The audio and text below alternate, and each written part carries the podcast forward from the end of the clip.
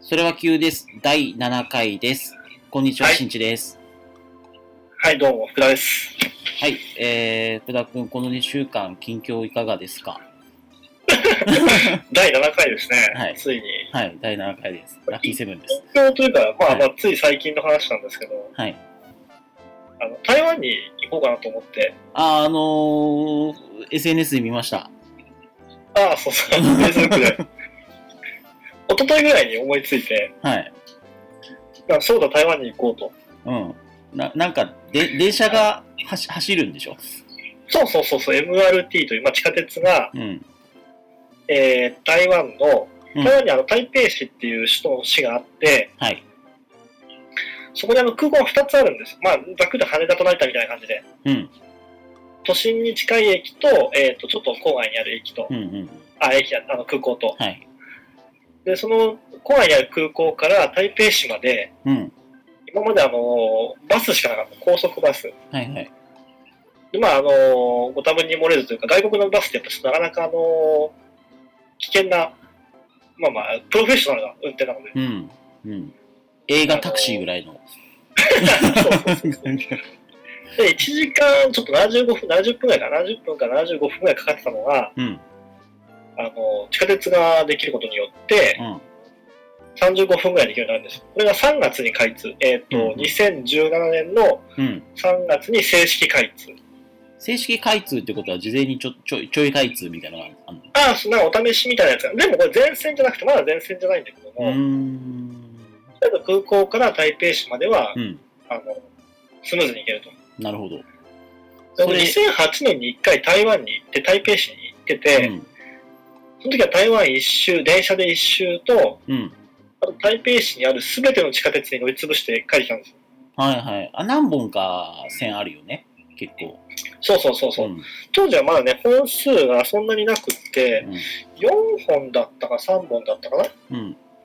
ぐらいしかなかったんだけど、うんその、ここ数年ですごいたくさん本数ができて、ああ、もったやつが増えたんですよ。簡単に言うと。うんうん俺が乗り潰した後に、うん。うん。どんどん作り始めたんで、うん。やっと手元の器によそった鍋が、鍋のやつを食い切る直前にまた親が入れてきたみたいな。ああ、そうそうそう。まあ、その難しい例えだった 例えることでまああの帰って迂回しちゃってるけど。ま あここでね、あの、うんで、僕があの、まだ台湾に8年ぐらい前か。ん ?8 年 ?2008 年だから、9年前か。うん。9年前いた時は、あの、空港まで、いつかこの地下鉄ができるよみたいな、うん。あの、そんな夢の遠い先のような話だったんですけども、はいはい。あれよあれよという間にできまして、うんできましてというか、あの、工事が進んでって、ようやく開通するというので、なるほど。9年っていうのはあれよあれよなんですか？あ、いや、あの、何年か前から計画はあったんだけども、うん。着工してからが早かったのああ、なるほどなるほど。そうそう。で、あの、まあ、ついでに、えっ、と、新しくできたところに持ってこようかなと、うん、なるほどね。あって思って、うんうんうん。一応あのー私の配偶者に、うん。あ電車乗ってきていい？と、ちょっと、うん。来月。うん。ちょうどあのーね、都合よく向こうも18切符の季節なんで、うん。あ、どっか電車乗りに行くのかなと。うん。うん、あのー京都の方でも行く、か関西の方行くのかなと思って、いいよと。はい。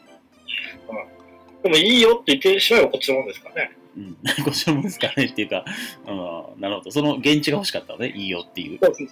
どこ行くのって言われて、うん。だったら台湾。うん、あそうですね。ちなみにもうチケット取りましたので、航空券は。はい。あの仕事が早いその日のうちに相変わらず仕事が早いですね。あはい。ただ、あの、航空券しか取ってなくて、うん。うん。あの、まだ泊まるところとかも全然決まってないんですよ。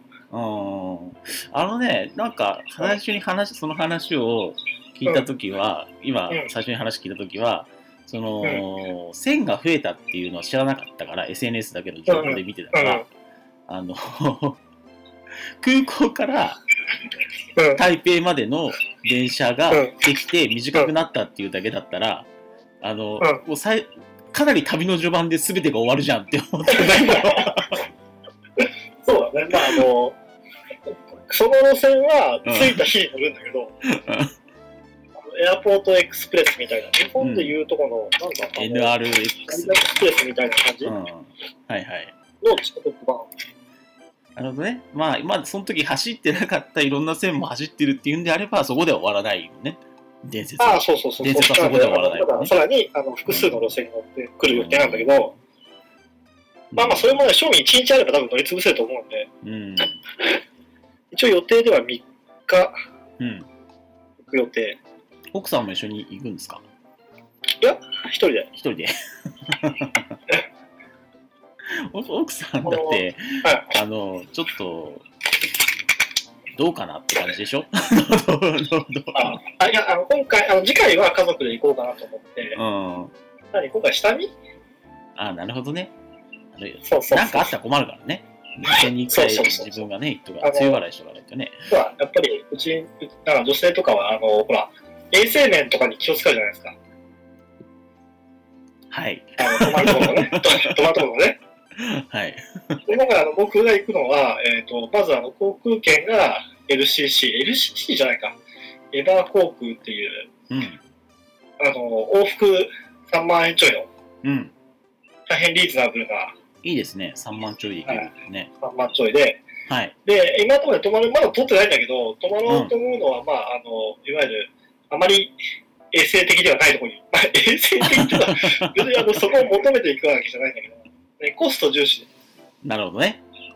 ローコストで、前回は1泊1500円の、うん。安いな。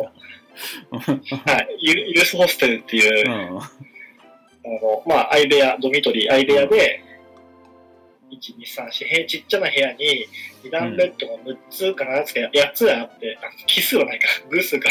うん。えっ、と、2段ベッドがや、2段ベッドが、で、や4つか、8人部屋ぐらいで、うん。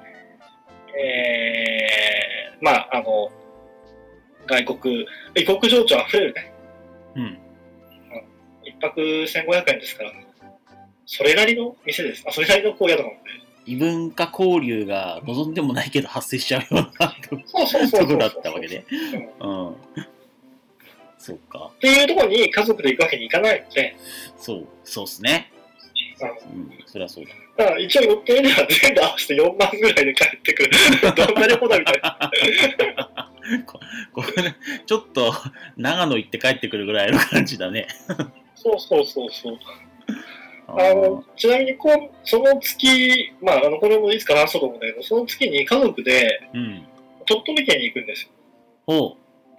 今、豪雪で大変な。そうそう、スタバじゃなくて砂場コーヒーっていうコーヒー屋さんがあって、はあ、そこに行く予定なんですけども、そこは、の、えっ、と、うん家族で行くんですけど、うん。えー、まあ、一泊だけで、はい。えーあの、その台湾旅行の金額をはるかに超えてるんで、それはあの、砂場コーヒーのコーヒーフィーが高いんですか？あ、いやいや、あの、単に宿泊場所宿泊フィーが。用だけで、ああまあまあ、そうだね。国内だったらそうなるわな。そうそう。まあ、で、いまあ、一泊1500円はちょっと言い過ぎかもしれないけども、うん。まあ、あの、頑張れ2000円ぐらいのところに泊まると思うんで、きっと。うん。まあまあ、うん、まあ、じゃあ、頑張って、頑張ってください。そうそう。もう、前回100円ぐらいのご飯を食べて、美味しい美味しいと言いながら食べてましたから、あの、ああ、いいですね。でもね、お美味しいよねとし。ては、あの、うん。リーズナブルな。食べ物は美味しいよね。夜市とか行ってね。ああ、そうそうそうそう。美味しい美味しい。まあ、近況、近況というか、近況ですね。台湾に行こうと思ってうん。います。ああ、いいですねは。うちもあの、今のところは、うん。えっ、と、航空券だけは取って、航空券だけ取ればいいんじゃないの？ああ、そういうわけにはいかないか。宿、宿は最低限取るのか。宿はね、でも前回行った時も宿あんま決めてなくて、うん。あの、前回はね、1週間ぐらい行ったんだまあ学生な学生だったんで1週間ぐらい行ったんだけど、うん。半分ぐらいしか決めてなかった宿は。ほうほうほだから、えっ、と、結構残りの半分は出たとこ勝負じゃないけど、駅に行って、台湾一周したのでうんうんで、ダイヤとかもよくわかんなかったし、うん。うん。一日でどれぐらい移動できるかよくわかんなかったから、うん。あの、結構夕方まで電車に乗って、うん。ちょっと大きめだなっていう駅に降りて、うん。そこで宿探す。ああ、なるほどね。いや、でもなんか、だから、うん。そういう意味では、ちょっとね、あの、大人、お 社社会人になったので別にあの、金額的にあの頑張ればいいんだけどうん。も、うん。なんかそういうネタとこ勝負みたいな行き当たりばったりの旅行を、うん。まあ、ちょっとしてみたいなと。なるほどね。なんかちょっとね、意外だわ。その、出たとこ勝負感をあんまり感じないから、福ちゃんに対して。あの、綿密に計画を立ててうん。やる人っていうあ印象で。見てるから、国内はね。モードが変わるのか まあ、調べるにも限界があるわな、みたいなこと？ああいうのも時刻表は一応あったりとかして、あの調べていけるんだけど、うん。あのちょっと話長くなっても前回のあの台湾の新幹線に乗りに行って、うん新幹線ってほら、あの、一応在来線、なんていうの、在来線っていうか国鉄と新幹線と別対鉄っていうんだけども、うん。で、乗り換え、乗り換えって日本の感覚だとさ、うん。品川は近いけど、東京とか品川まで近いけども、横浜と新横浜みたいな、はいはいはい。駅名が近ければ近いと思うじゃん。うん。もうそれなのにさ、台、台、なんか、台南の駅って、うん。バスで20分ぐらいあって、同じ駅、お同じ駅名なのにね。そういうので、やっぱりあの、よくわかんないなと。うん。うん。で、まあ、そのダイヤ通り来るのも2本ぐらいなもんだし、うん。あんまり立ててもしょうがない。まあ、あの、行きたいところぐらいはリストアップしようかなと思うんだけど、うん。あんまりあの、ガチガチにするつもりは今回はなくて、うんまあ一人だしね。うん。うんなるほどね。いや、なんかいいいいですね。そういうのもね。はいあまあ近況というか、あの、ちょっとあの、この後も喋ろうかなと思ったんだけども、ーはい。こんな感じです。はい。しんちくんは、あなんか今、その駅名が近いとち近いと思うじゃんっていう理屈からちょっとうん、引っ掛けて言うと、あのー今ね、私、あの、奥さんと一緒に、あのスタンプラリー？ースタンプラリーやってるんです。ドラゴンボうんールで。えっ、と、都内と都内近郊というか千葉県でやってる、あの、まあ、JR の各駅を巡って、各駅改札を降りて、降りたらそこに改札の近くに、まあ、スタンプが置いてあって、スタンプを、まあうん、悟空だの、ご飯だの、ピッコロさんだの、押して、また、まあ、電車に乗って次に行くっていうようなことなんだけど、あのー松戸とうん。新松戸がうん。遠いんだよね。遠い遠い。あ、そう常識じゃない。常識じゃない。いや、常常識かどうかわかんないけど、あの、あの、大阪、新大阪ぐらいの感覚でいたら全然違うな、みたいな。ちょっとあるよ、あそこも。あるよね。ううんん。びっくりですわ。で、はいはい。あの、はいはい。あの、常磐線を今日攻めてたんですね。常磐あの常磐線にそのスタンプが配置されてるんですよ。うんうん。で、あのーまあ、都内に関して言うとフリーパスがあるんで、ああ、そうだね。23区内のフリーパスっていうのがあって、750円で1日乗り放題っていうのがあるんだけど、それで都内の駅は回れるんだけど、うん。うんと金町までが常磐線は、えーとうん都内で、金町から次、えー松戸からは、まあうん松松戸なんだけど、松戸からはうん千葉県になっちゃうんで、うんそのフリーパスが使えないんですね。だけど、まあ、だからか、まあ、毎毎駅毎駅普通に払っていくことになるんだけど、うん。でそれで、砦ってわかるかな？まわかるわかる。あまあ、俺はわかるけど。も、あの聞いてる人的な一般的な人はわかんあ、ない。聞いてる人のイメージ的には、まあ、遠いとこですよ。うん。遠いとこに行かなきゃいけなくて、あの、遠いとこまで結構お金払っていかなきゃいけないっていうのがあるんだけど、うん。あの、その砦の、えー各駅で、あ快速で一つ前、各駅で二つ前の阿鼻子って駅があるんですね。あ、びっこですよ。もう、あの、有名な立ち食いそば屋さんがある駅ですよ。そうそうそうなの。立ち食いそば屋さんあまあまあ、はその話はちょっといいとして。まあ、阿鼻子、阿鼻子駅について、阿鼻子、我の孫の子と書いてあびこですよ。そうそうそうそう。で、阿鼻子にもスタンプがあって、で、阿鼻子駅の改札くぐって、スタンプ、で、あの、スタンプ探してちょっと外歩いたりとかして、うん。で、ああ、アビコ懐かしいなと。俺、あの、大学院生の時に研究室がアビコだったから、うん。もう本当懐かしいわ、この駅とかっつって。はいはいはい。で、写真とか撮ったりとかして、うん。インスタグラムに投稿したりなんかして、フェイスブックに拡散なんかしちゃったりなんかして、な懐かしい懐かしいとか言って言って、うん。それで、あの、スタンプを押して戻って、で、うんさらにその先の砦に行かなきゃいけないですから、砦にまた、うん電車乗って行くんだけど、常磐線に。うん。砦まで向かう途中に、途中、あの、天皇台っていう駅があって、あ天皇台って駅があるんだって、こんなとこ誰が使うんだろうなぐらいな失礼なことを思いながら通過してったわけですよ。うん。で、砦まで行って、砦で半またスタンプを押して、うんじゃあ帰りましょうか。つって、うん。上野まで快速で戻ろう。つって。うん。で、駅の、あー電車のま車窓から外を眺めていたらですよ。うん。あのー自分が行ってた、えー研究、大学院生の時行ってた研究室っていうのは、えっ、と、うんまあ、某 N 社っていう会社の研究室だったんですよ。うん。で、その会社の巨大なビルがあるあるんですね。うん。それが見えて、ああ、うんあそこだと。あそこで俺は2年間研究してたんだよ。毎日のように通ってたんだよ。みたいな感じで言,、ってたのね。そしたら、うんその駅が、うん。我孫子のうん。前なのよ。アビコの前？阿鼻、えー、鳥で天皇台我孫子ってありますよね。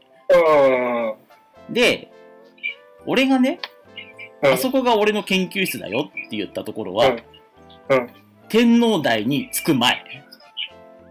おうえ？あれ？と思ったわけですよ。う ん。あれあれだ、あれそこ、あそこだと N 社はいっぱいこうあんのかなとかと思って。まだアビコに行ってなかったと思う。で、で、それで、うん。ああ、天皇台通り過ぎて、うん。天皇台から我孫子の間の車窓をじっくり見て、ああ、あるはずあるはずだと。うん。たら、ないのよ。うん。うん。なくて、うんで、あの、その N 社の工場、うん工場じゃない、まあ研究棟の前には、うんえーとうん河村女子大学っていうのがあって、うん。あるんですね。で、それが見えてたから、河村女子大学のホームページ行ってうん、アクセスってとページ開いて、うん。河村女子大学は何駅から行くんですかって調べたら、天皇台駅から行くって書いてあるんですよ。で、ってことは、俺、懐かしい懐かしいって言ってたあの我孫子駅はうん 通ってなかった？通ってねえんだよ。で誰が降りるんだろうって言ってた天皇台駅に俺2年間毎日行ってたの。やばいね、ちょっと。これはね、うん、これはちょっと、なんていうか、ちょっとネオリメイクも華々しいね、ちょっと。怖い。俺怖いと思ってる。記憶が怖い。いやいやいや。人が怖い。人が怖いっていうか俺が怖いと思って。それ近況近況っていうか、今日だから、ド近況ですけど。あのちょっと新築の話を聞きながら、すごい気になったところが2つあったんだけど、うん。だいだいぶ前の話なんだけど、ちょっとあの、遡って申し訳ないんだけど、うん。ドラゴンボールのスタンプラリーの話の時に、はい。悟空とはご飯は呼び捨てで、ピッコロだけさん付けなんだなと思いながら、いや、だって、ピッコロさんはピッコロさんですから、ごん悟空さんとかご飯さんって言わないじゃないですか。言わないかどうかは人によると思うけども、ああ、そうだね。ピッコロさんですね。ピッコロちょっとそれが気になったわあーそれが気になってて、ちょっと話が途中までついてなくて、あ、いやいやいや、もうついてきてよ、それは。2人しかいないのについてこれなかったです。あとは、今ちょっとネットで、うんえっ、と、なんて、いや、あの、我孫子にある蕎麦屋はなんて、駅のなな名前だああ、ったかなと思った。弥生県っていう名前でした。ああ、弥生県。ああ、あったあった。うんうん。あのそばの中に、そばの中に唐揚げが入って、へえ。でかい唐揚げが入って、ああ、そうなんだ。そういう有名なとこなんだ。有名なところですね。でも人間さ、思い込みって怖くってさ、本当に、アビコだって思い込んでるから、アビコの何見ても懐かしいんだよね。なんか、だってあのー SNS い。や皆さんもこれあの聞いた後に 私の Facebook とかインスタとか見てもらえば分かると思うんだけどいや本当懐かしいとかって写真あげてますから。あ行ったこともないのにね。行ったまあ各駅で乗り換えとかあるからまああのホームに佇んだことぐらいはあると思うんだけどあのああいう駅駅の外から駅舎を取ってるんですけどはいはい。あの外には出たこと一回もないはずなんでああ、そうだね。あのまあ本当にねだこれ誰に謝るってことでもないけどなんかすいませんねって感じです いやいや、そんな、そんな近況ですよね。はいそんな近況ですなんか近況だけで20分いっちゃいましたけど いや、じゃあ、今回もまたよいろしくお願いします。前々とやりますよろしくお願いします、ありがとうございます。はい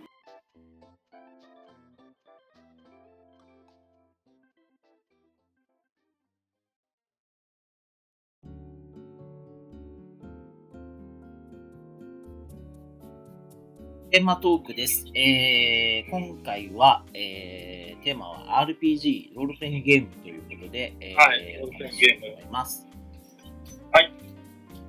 はい。はい。じゃあ、えーえっと、お題を出したのは新地君ですけども、はい。まあ、あの、題決めた時にちらっとは聞きましたけども、はい改めて、今回のテーマを選んだ理由みたいなもの。あーテーマを選んだ理由？ま あまあ、喋りたいからだと思うんだけど、はいはい。前回なんかそれっぽいことちゃんと言いましたっけ？あ、言ってた言ってた。あの、覚えてないんだけど。綺麗に、綺麗に言ったけども、うん。綺麗に言う。RPG。はいはい。うん。あ RPG ゲームですよね、ゲーム。はい、そうです。あのー、いわゆるその、テーブルトークみたいな話じゃなくて、えっと、ビデオゲームの RPG、うんうんジャンルとしての RPG の話をしましょうということをしていました。まあ、代表にするドラクエ。そうですね。ドラクエとかファイナルファンタジーとかはいはい。ですね。はい。で、まあ、あのー私のベスト3を僭越ながら上げさせていただくと、あ、急に。あいいあの、どうぞどうぞ。上げさせていただくと、えーペルソナ5。ペルソナ、ファイブ？ファイブはい、ついこの間で、あの2016年発売、夏発売のペルソナ5です。はいはい。あ、そう、ナンバリングタイトルからいくんですね。はい。ナンバリングタイトルからいきます。てか、ナンバリングタイトルばっかりです、ベスト3は。あはいはい。あと、幻想水5年。あ、2これはですね。ワン。2です。ツ2ですね。はいはい。で、えあの、サイー、トが出てるやつじゃないですね。え？サイトが出てるやつではない。ああ、それではないですね。それは4、4ですね。はい。えっと、そうだね。はい、で、えー新女神転生ですね。はい。この3つ、これはファースト。ファーストです。はい。メガテンのファースト。はい。はい。あ、新女神、新女神転生のファースト。ああ、新メガみたいな。ははいい。ファミファミコンのはちょっとあの難しすぎてできませんでした。うん。難易度高かったね。難易度が分かった。あれはちょっと。うん。あの、まあ、ここで今せっかくベスト3を上げてもらってるのなんだけど、うん。2しか、あの、2番、第2位しかわかんない。あ、本当？あ、そうか、うんペルソナ5はああれか。最昨今すぎてやってないか。昨やってないっていうか、アトラアトラスをそもそもそんなやらないか。アトラスはね、アトラスは RPG ってやんない。なんかアトラスのロゴはよく見てたんで、なんかのゲームやってたんだと思ったけど。あの、ゲーセンとかでよくさ、あの、なんだ、あ、プリクラとかアトラスだったから。あは違うかな。な何のゲームやつかな。なんか、ちょっとほら、あの、何？人間の闇をえぐる感じのゲームが多いじゃん、アトラス。ああ、そうね。うん。だからな、メガテン、ラストバイオル、マシン転生、デビルサマナ、ペルソナ、デビルチルドレン。あれ？おかしいな、これ。あ、あれだ。オーディンスフィアだ。わからん。そうオーディンスフィアっていう、はい。2D の、まあでもロールプレイングなんだけど、これアクションロールプレイングなんだけど、をすごいやり込んでた。うん。おお。で、多分アトラスのロゴをよく見てたんだと思う。なるほどね。あのプリンセスクラウンとかね。ん？プリンセスクラウンとか。プリンセスクラウクラウン。ン。それも RPG。これも RPG。アクション RPG かな。うんまあまあ、あの、あれちょっとあの、いわゆる、なんか、コマンドとかを入力していくようなタイプじゃなくて、はい。もう、ななんて言ったのかな。まあ、アクション RPG か。聖剣伝説的な。って言っても、聖剣伝説がそうわかんない人にはそういう伝わらないか。そうそうそうそう。ああ、そうか。あの、ゲーム自体、RPG 自体は、うん多分今、あの昔のそのコマンド型の RPG から、うん。まあ、このアクション RPG とかさ、ジャンルが広がってるじゃん。はい。新築的には今回話したいのは、あの、その、トラディショナルで、昔、いわゆるドラクエとかの RPG のこと。そうだね。あんま別に縛るつもりはないんだけど、というか、さっき挙げた3つはなんで一番評価してるかっていうと、うんあの曲で評価し結構してるんです曲？音楽うん。ゲームミュージックが、うんうん。あの RPG ってドラマ性とかストーリー性があるんで、そうすると音楽もこう、なんて言ったらいいのかな、あの、情情緒的というか、うんまあ、心に迫るメロディーラインだったりすることが多いなって感じてるわけですよ。はいはい。うんで、まあ、その、さっき挙げた3つの作品は、それぞれ、いいシーンとかあるんだけど、そのシーンを彩ってる曲が特によくって、うんうんううん。ん、好きだなっていうのがあるんですよ。それはまあ、RPG だけじゃないんだけど、RPG は特に曲がをすごく重視するところが自分もあって、うんほんで、結構、評価が決まっちゃうみたいなところがあこのあ間、FF とかあるんですか？あ、FF もいいね。この間 FF15、15かを買って、あの、まだやってんだけど、えーこれは下下村陽子さんっていう、えっ、と、聖剣伝説のレジェンド・オブ・マナとか、うん。あのーキングオブハーツか、キングダム・オブ・ハーツか、この辺のシリーズをやってる人なんだけど、あのすごい好きな作曲家さんで、あのすごいとても、まあ、自分としては金銭に触れる曲を書いてくれる。はいはいはいはい。FF15 でもすごくいい曲がいっぱい入ってて、あのそうそういう意味で FF15 もすごいおすすめなんだけど。うん、そうするとあれですか、あの、えっ、と、ロマサガシリーズとか。ああ、いいですね。あとってもいいです。はい。クロノトリガーとか？大好きですね。うん。クロノトリガーも大好き。ゼノゼノゼノシリーズもすごい好きだし。はいはい。うん、そうそうだね。あと、ちょっと、あの、あれ変わるけども、日本ファルコムとか、ああ、いいいいっすね。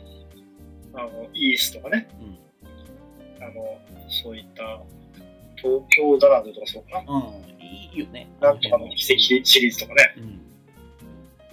あじゃあ RPG って音楽？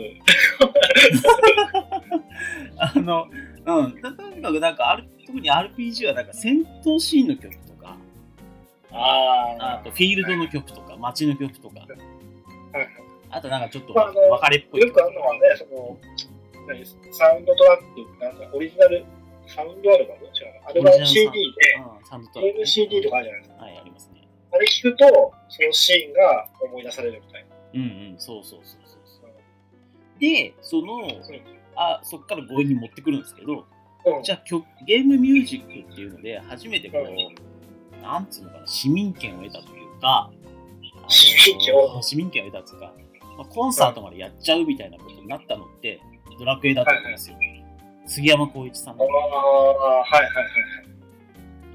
まあ、言うたら、そうね、そう、ドラクエ3のうん。戦闘曲からアレフガルドのつないでのゾーマみたいな、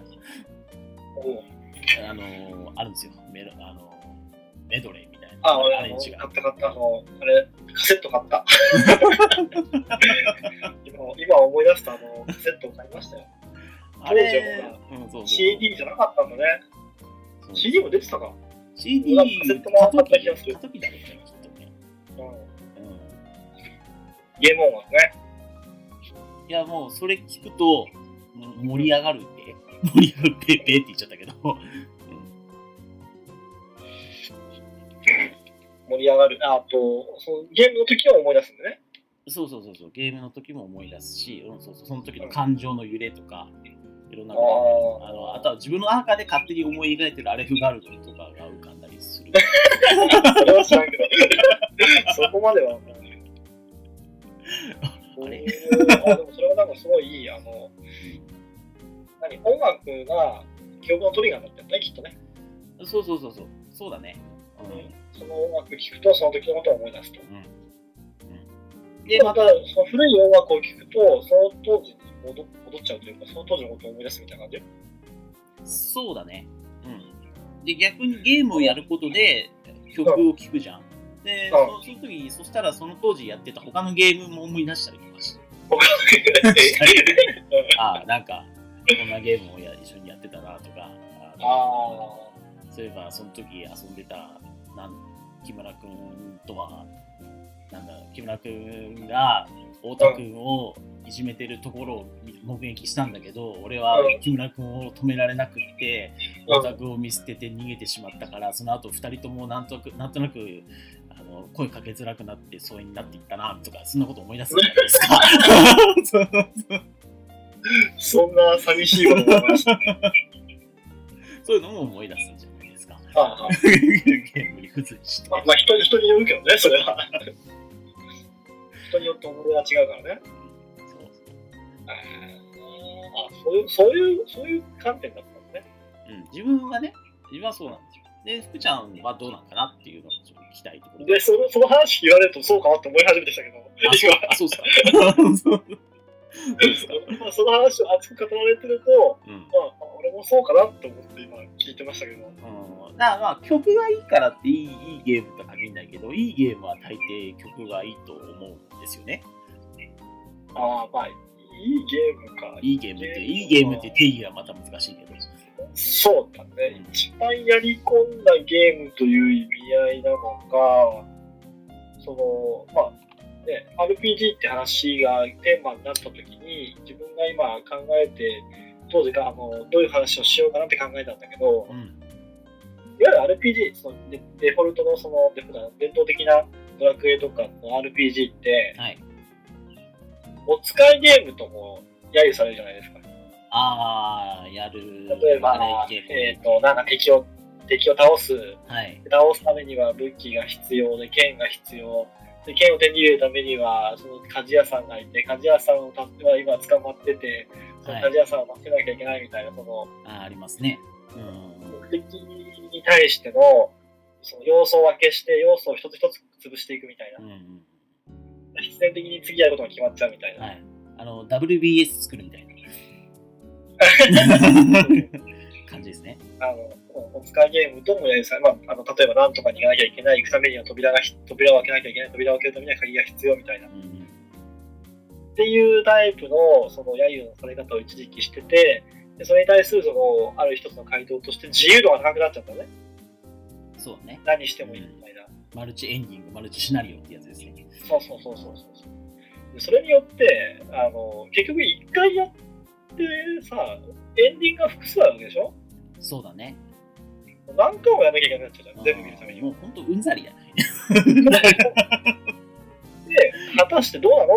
っていうふうに思った時期があって、自由度が高いので、でもあの言ってみればその不自由なやつを読み解む、読み解く楽しさがあったんで、うん。だってその小説とかさ、必ず結論が一つになるじゃん。そうね。でもゲームはその、これだと、ね、敷かれたレ敷かれたレールを走ってるみたいなさ、うん。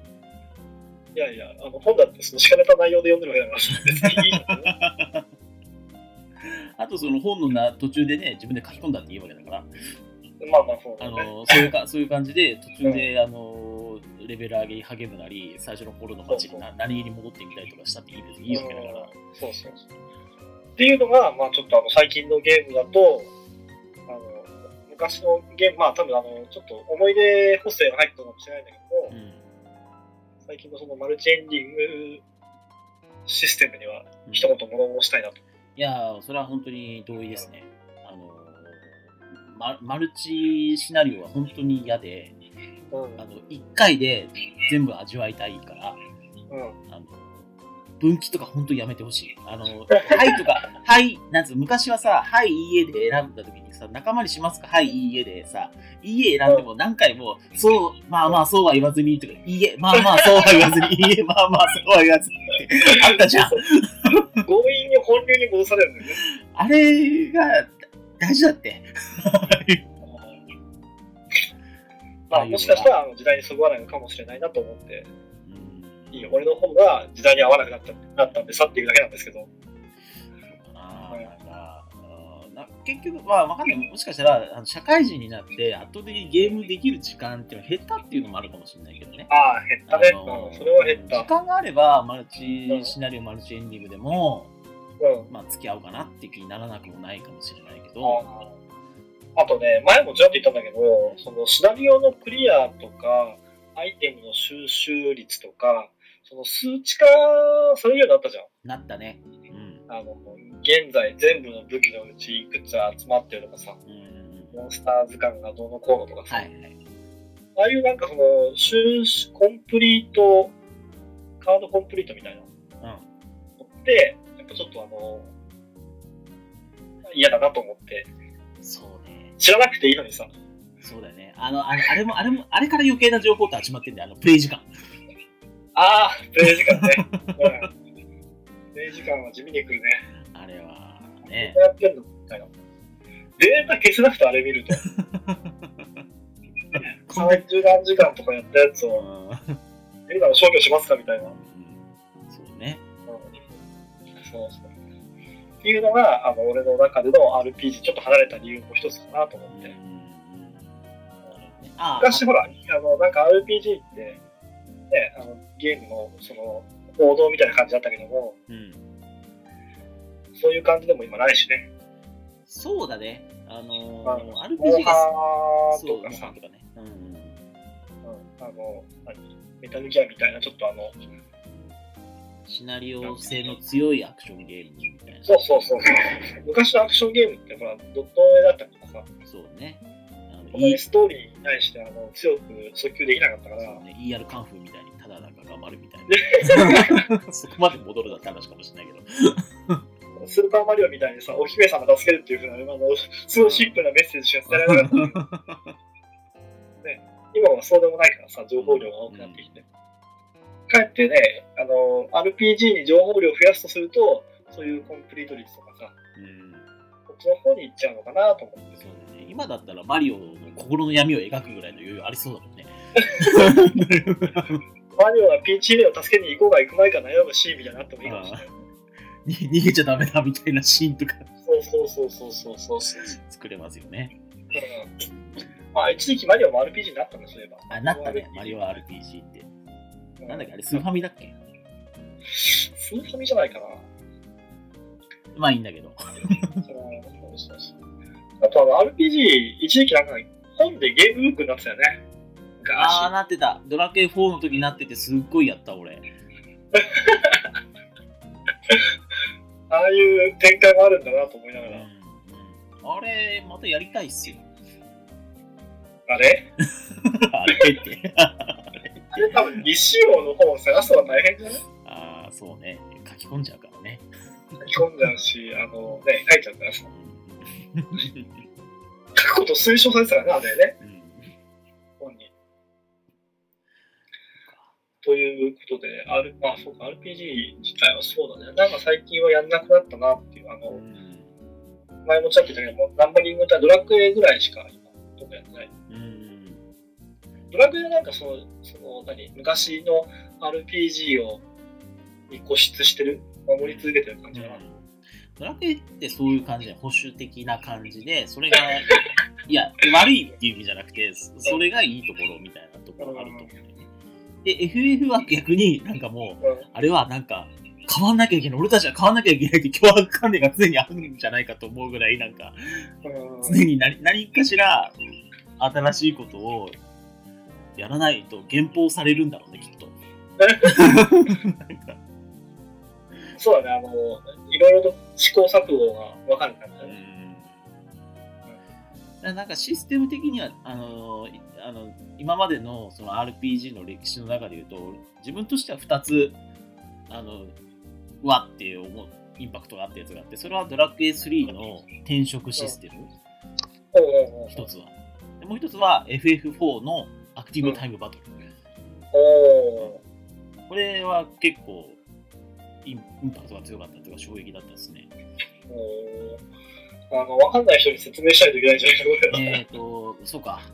そうだよね。説明しないと分かんない内容なんだよこれね、えーと、ドラクエ3の転職システムっていうのは、えーと、レベルダーマの神殿っていうところがありましてゲームの中に、まあ、街みたいなもんですなあありましてそこに行くと転職ができるんですけど転職をするためには、えーと、そのゲームの中のキャラクターが、えー、まあ、いろんな職業があるんですけど戦士とか、えー、魔法使いとか僧侶とか遊び人とかあるんだけど、その職業でのレベルが20以上ないと転職できないですね。しかも、転職するとレベル1に戻っちゃう。例えば、うんと僧侶でレベル20まで上げて、まあ、回復呪文とかそこそこ覚えた状態で、えー、例えば戦士に転職すると、戦士としてレベル1になるんだけど、覚えた魔法はそのままで、えー、回復呪文が使える戦士みたいになる。になれるという仕組み。で、えっ、ー、と、その時にパラメーターも、ちょっとその僧侶の時の、まあ、賢さだったり、ちょっと魔法使い向きの能力が継承されたまま戦士になれるっていう仕組みですね。だからそれをうまく工夫することによって、あの回復魔法も攻撃魔法も全部覚えてる戦士とか、そういうのを、まあ、やる気になれば作れるっていう。キャラクターの自由度が高まったんだよね。それまでは一つ決めたらそのルートで行くしかなかったんだけども、うん、途中で分岐が分岐ができたのが一つと、うん、さらにあの何度もやり込みやり込むことによって何回も転職を繰り返してステータスの基礎を上げていくみたいな。うん、そうそうそうそう。ね、あとはそのパーティーの編成も自由になったってことね、転職システムができたことによって。まあ、極端な話、1人でも良くなったわけだし、4人入れてもいいし、難易度の調整もできるようになったんだよね。うん、そうです。まあ、選択肢が増えたことと、難易度の調整が、ゲーム内の最初の例えば優しいとか難しいとか選ばずに、うん、自分で選べるようになったんだよね。うん、イージーモードじゃなくて。で、あのー、子供だから当時ややってた時は、転職っていう、転職って言葉を一番最初にドラクエで知ってるから。そうね、一般的な意味じゃなくて。転職っていうか、あの、就職もしたからね。そうそうそうそうそうそうそう。うん、なんか、転職っていうと、こう、なんていうかな、ちょっと神聖なものっていうか なイメージがあって。悟りの書を開くみたいな。そうで、レベル20までいかない、ある程度一人前にならないとできないことなんだなとか、うん、しちゃうと1に戻っちゃうんだなとか、でも経験は全部、すべて無駄になったわけじゃないんだなとか、うん、深いんだよ。その社会人になってから考えても。影響された定職だってるね。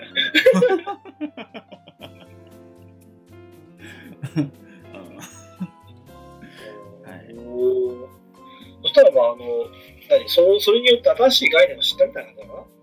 そうね。そうね。てか、むしろドラクエの転職っていう理解から逆に現実の転職を理解した 逆、逆ですよ。順番が。ああ、そっちか。あ、でも先の、まあ、どちらかと我々の世代、まあ、子供もそうか。ゲームの方で先に知るよね。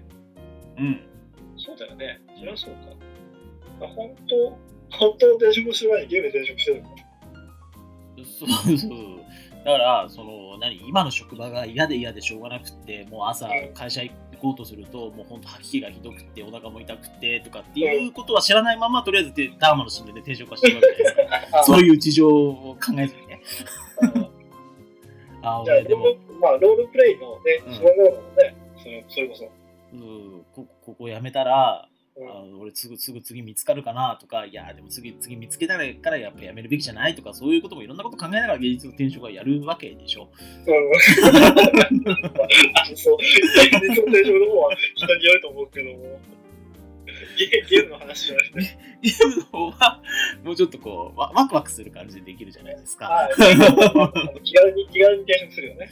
うんまあ気軽っていうかまあそう前向きな感じうんいや別に現実でも前向きでいいんだけど なんかいまいち前向きな例が出せなくて申し訳ないんだけど ああゲームじゃない方の転職の話ね。そうそうそうゲームじゃない方の転職の話は、まあ、これ以上広げても多分出てこないような気がするから。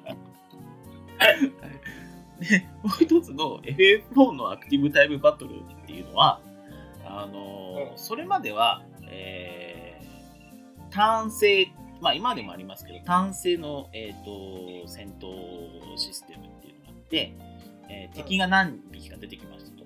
でこっちは4人 ,4 人ぐらいいたとして最初にこうさあの行動を決めるんですね。コマンドを入力で選手は普通にこう武器で攻撃魔法使いはこの魔法で攻撃とかっていうのをやこの魔法でこの敵を攻撃とかっていうのを決めてただ決めた後はそれに従ってプログラムが勝手に動いてくれるんだけど、あのーそのそれぞれ敵が1回ずつ自分のキャラクターたちも1回ずつ何その決めた行動を取るまでは何も入力は行えなくて、さあ次また状況が変わりました。どうする？っていうのの繰り返しで敵の全滅を狙う。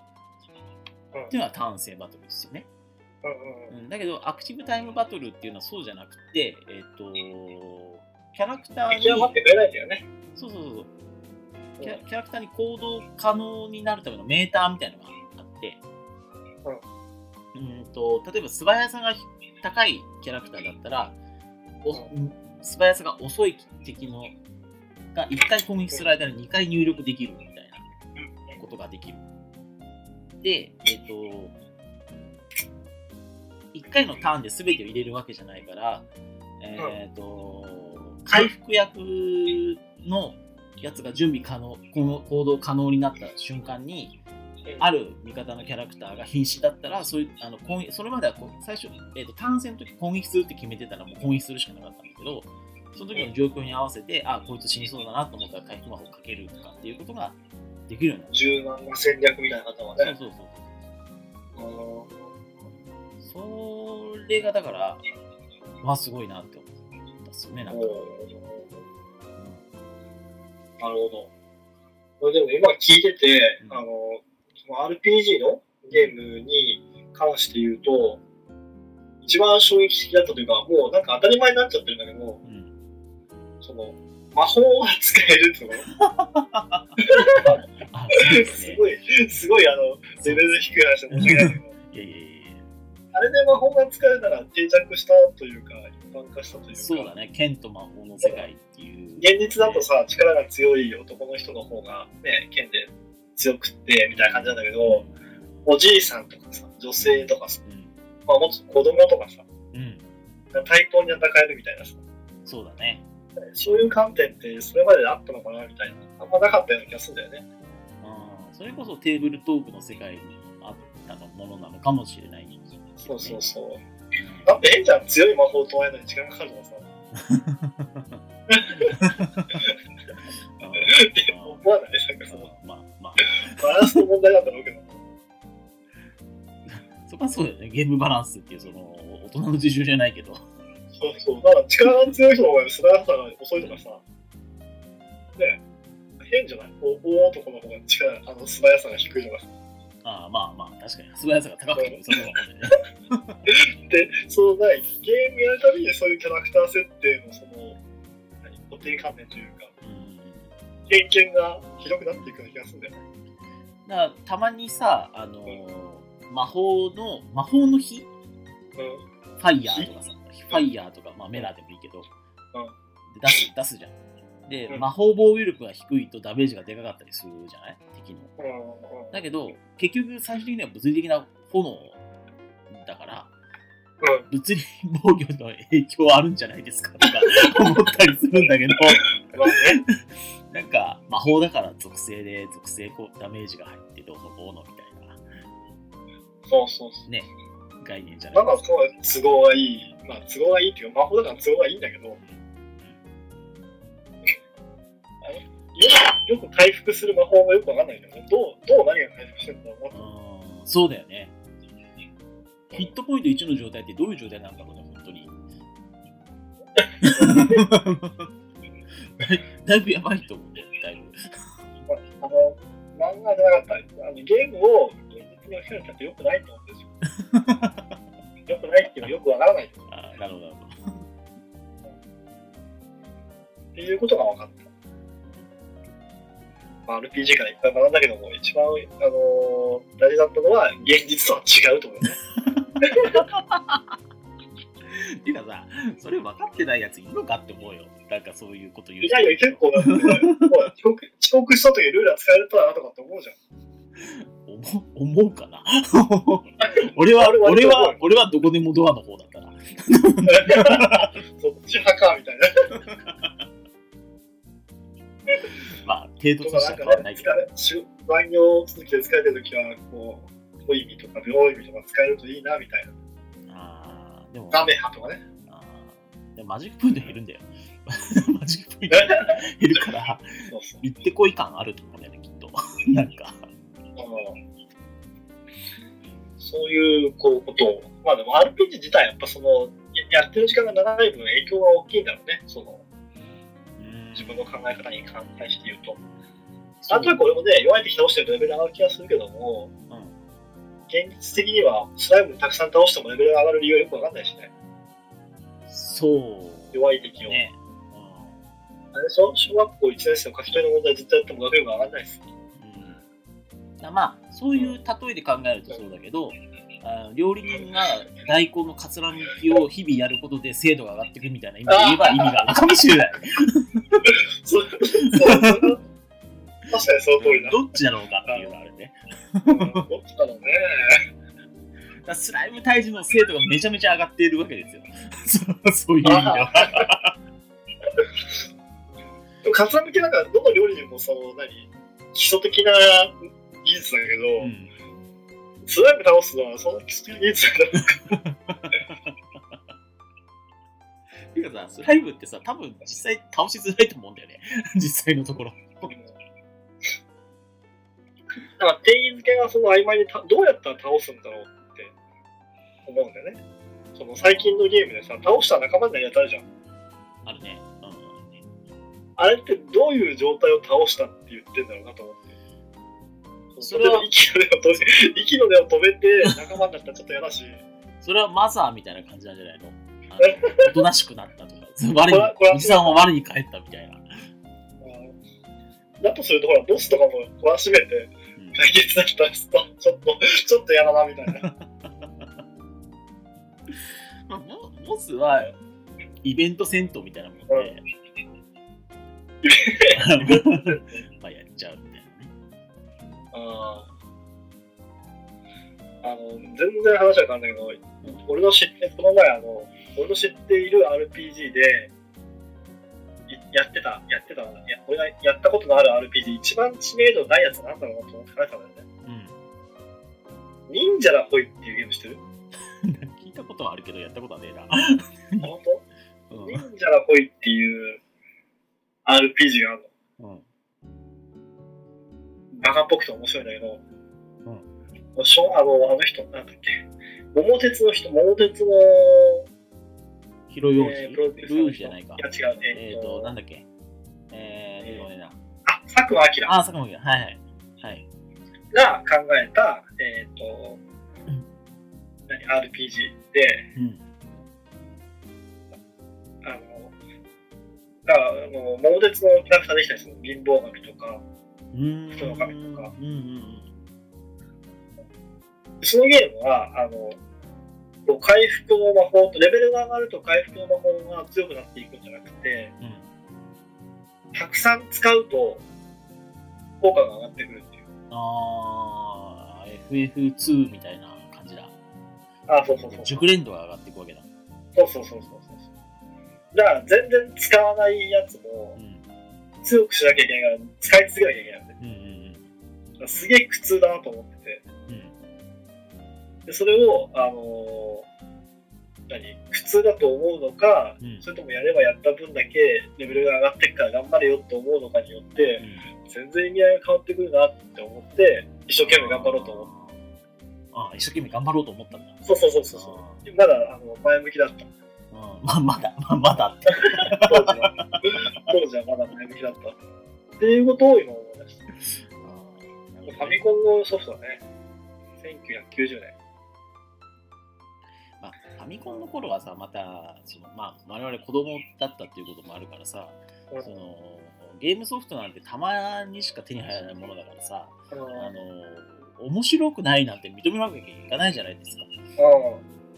何が何でも面白いじゃないですか。何が何が何でも面白いじゃないですか。俺もやってたのあのゲームボーイのね、ラクロアンヒーローズっていううんうんガンダムの RPG。うん。おーこれも、あの、何度も何度もやってた。ちょうん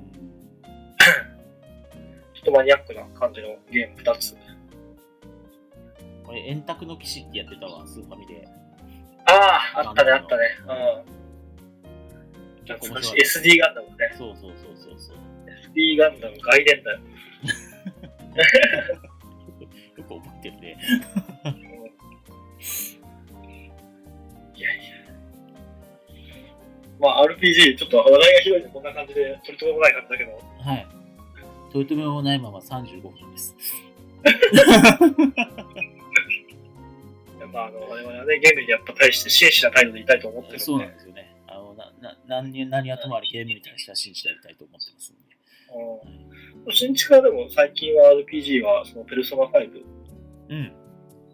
まだあの現役で活躍されてるということで、そうっすね。ペルソナ5は本当にね、あのー、3週間でクリアして、あのーあ、そんな早い？いや、ボリュームはすごいあるんだけど、あのーし仕事と、仕事と睡眠時間以外はほとんど費やすみたいなことを久しぶりにやって まあ、あの、て、理解のある家族で、まあ、その理解はされてなかったんだけど、はい、だいぶ株価は下がったんですけど、暴落、あ、大暴落まではいかなかっ大暴落まではいかってないと思いたいけど、まあまあまあ、かなり、かなりやったね。それた。ぐらい、ねそれぐらい久しぶりにハマった色があるからね、ちょっと。ハマっちゃった。ああそれは、あの、なかなか、なかなか最近なくなったよね。うん。新色忘れて。あの時あの、ブレイブリーデフォルトっていう、ああ、はいはいはい。3DS の言ってたね。ゲーム、うん、は面白かった。それうんそれも、あれだね、あの、単性バトルだったね。ああ。じゃあちょっとトラディショナルな。トラディショナルな。そんなわけで、取り留めもない話でした。はい。あのー、皆さんも、まあ、我々の深い深い RPG の知識を刺激されて、あの、続編が出ないか出ないかっていうふうに、う斎藤君が言ったじゃないですか。ん。な、何が？何の続編だったっけ？アーク・ザ・ラット違うアーク・ザ・ラットは2あったと思う。あ、あるか。うなんかの続編が出ないか出ないかってずっと言ってて、もう10年ぐらい出ないんで、もう出ないだろうと思うんだけど、ん。なんか忘れちゃった。忘れちゃった話として、し始めてもしょうがないんだけど。まあ、斉藤斉藤さんの場合はあの、まあ、ゲームっていうよりもそのあのロローム環境の方が心配になるから そそうそうそうゲゲームが自由にできるようなねああ、そうね。あだからあのゲームに真摯でありたい我々とが RPG を語る上で一つ明確なメッセージとして言えるのは一つですよ。あのゲームをする時間をもっとください。まあゲームする時間を作るためにね、あの仕事を効率的にやってる節はあるからね。ああ確かにそれは。それは間違いなくある。うん。その時間を取るために一生懸命頑張ったりとかしてるので。決してやらなきゃいけないことをね、サボってゲームをしているわけじゃないわけですよ。うんうん。誰 誰に向かって主張してるかわかんないけど。言い訳してるかわかんないけどこれからもをし続けていく、ね、身の上としては、はい。ゲームをしているのは遊ぶためにやっているのではなくて、うん。しっかり仕事をした結果、空いた時間でやっている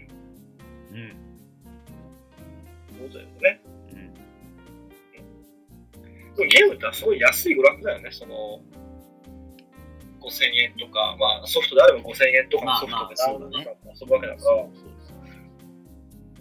ね、他の娯楽に比べたらすごいコストパフォーマンスがいいわけですよ。うん。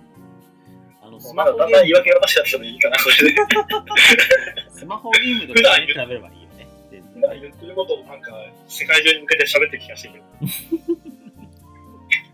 はい。じゃあ、あの、唐突ですが、はいはい皆さんの思い出を掘り起こしつつ、何か、あの、このゲームもいいよっていうのがあったら教えてください。やれるかどうかはわかりませんけど。これこれやってくださいって言って、はい。クリアするまですごいハードルが高い。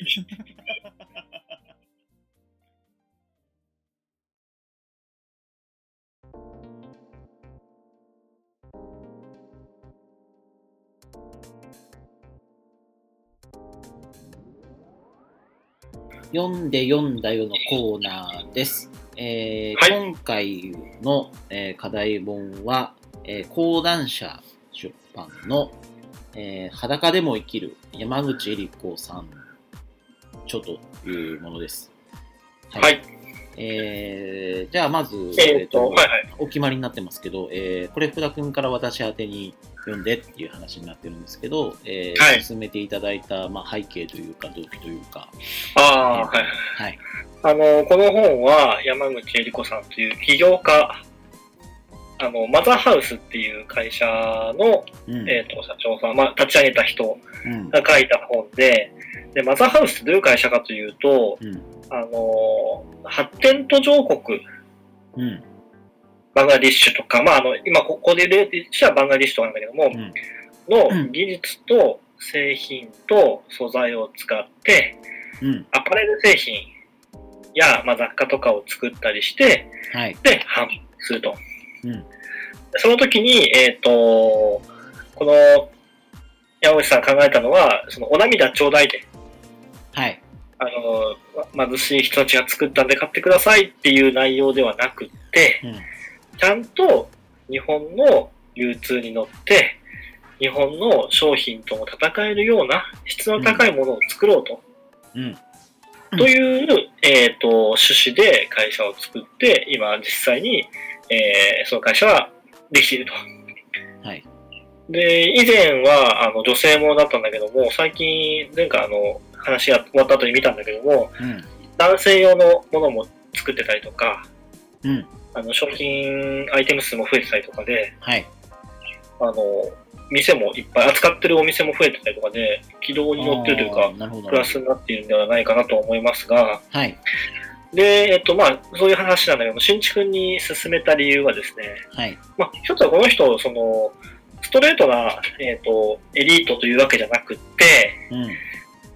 あの、まあ、いじいじめられてたりとか、うん柔道でいいとこまで行ったりとか、うん。その後うん、有名な大学に行ったりとか、うん。で、いろんな会社でインターンやったりとかして、うん。で、バングラディッシュに行ってうん。起業をするみたいな、うん。あの、言ってみると情熱の塊みたいな人なんですよ、僕からすると。うん。あの、熱いというかね。うん。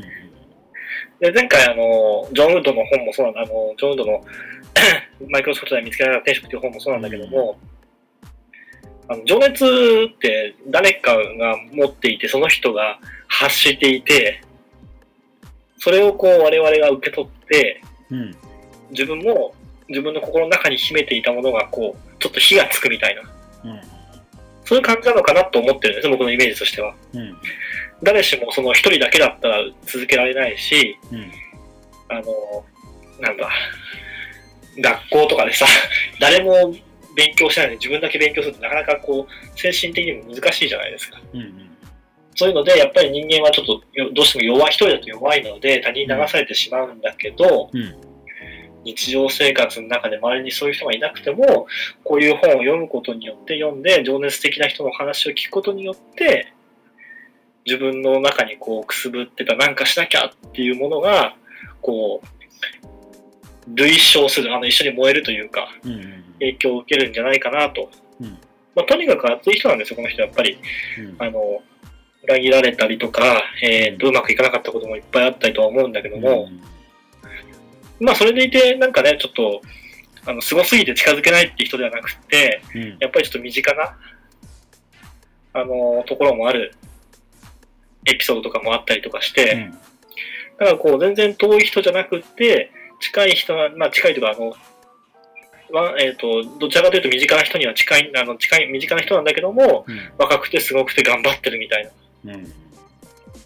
ていう本がきっとしんちゃん好きみたいな感じ。きっと好き。うん。しないない。あそうそうなるほど。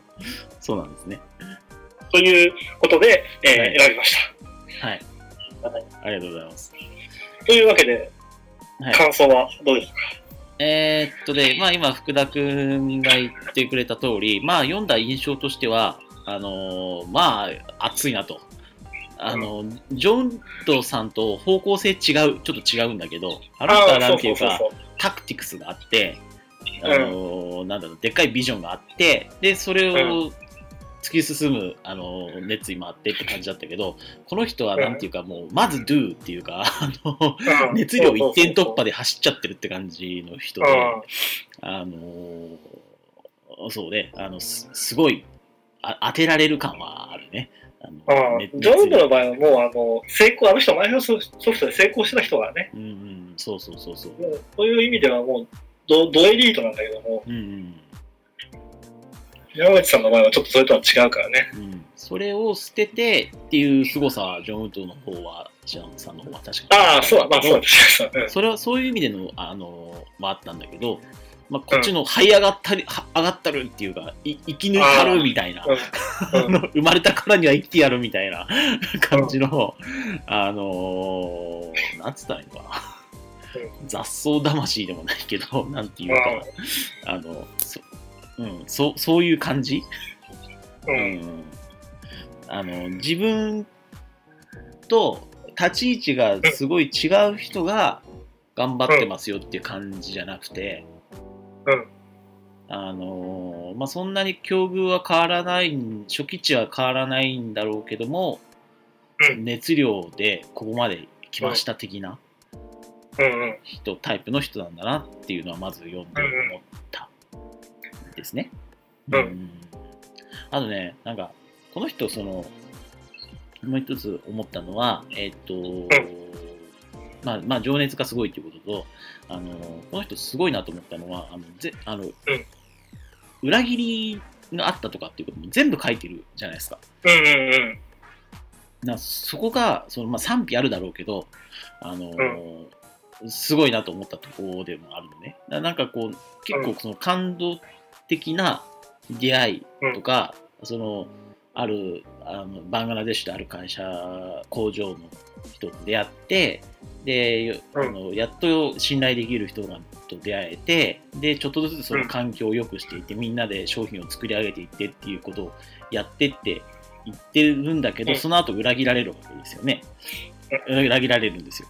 裏切られる、うで、裏切られるってことを書いてあるんだけど、その裏切られたってことを書いてある前段の、その、まだ信用しているところの記述っていうのは、全然その、後に裏切られる感がないっていうか、うんそれを出さずにまあよく書けるなっていうのがすごい。。ねこの本は、まあ、基本的にはその後に書いてるわけだから、うん。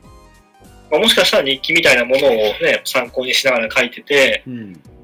当時のその裏切られる前の時の気持ちを元にして書いたのかもしれないんだけど、うん確かにそうだね。なかなかそういうふうに切り分けられるかなと思って、でうんそれはすごいと思ったんだよね。そそまあの切り分けが特すごいにこのすごいなと思うエピソードとかありますうーんまあその対比的な意味で言うとそのラッセルさんっていう人と出会うんだけどラッセルさんにの工場と工場と提携して、まあ、あの商品を開発していってちょっとずつうまくいき始めて、えーうん環境グーに記事が載ると。うんで環境グーに記事が載ってそれをそのラッセルさんの工場の人に、まあ、伝えに行くんですわね。でラッセルさんにも伝えるんだけど、でその時にラッセルさんは超喜んでるわけですよ。喜んでるん、喜ん、だからその、なんていうかな、もう、そこはすごく揺るぎがないもののように一瞬そこで思うんだけど、うん。その後その、そことはダメになるっていう落差？うん。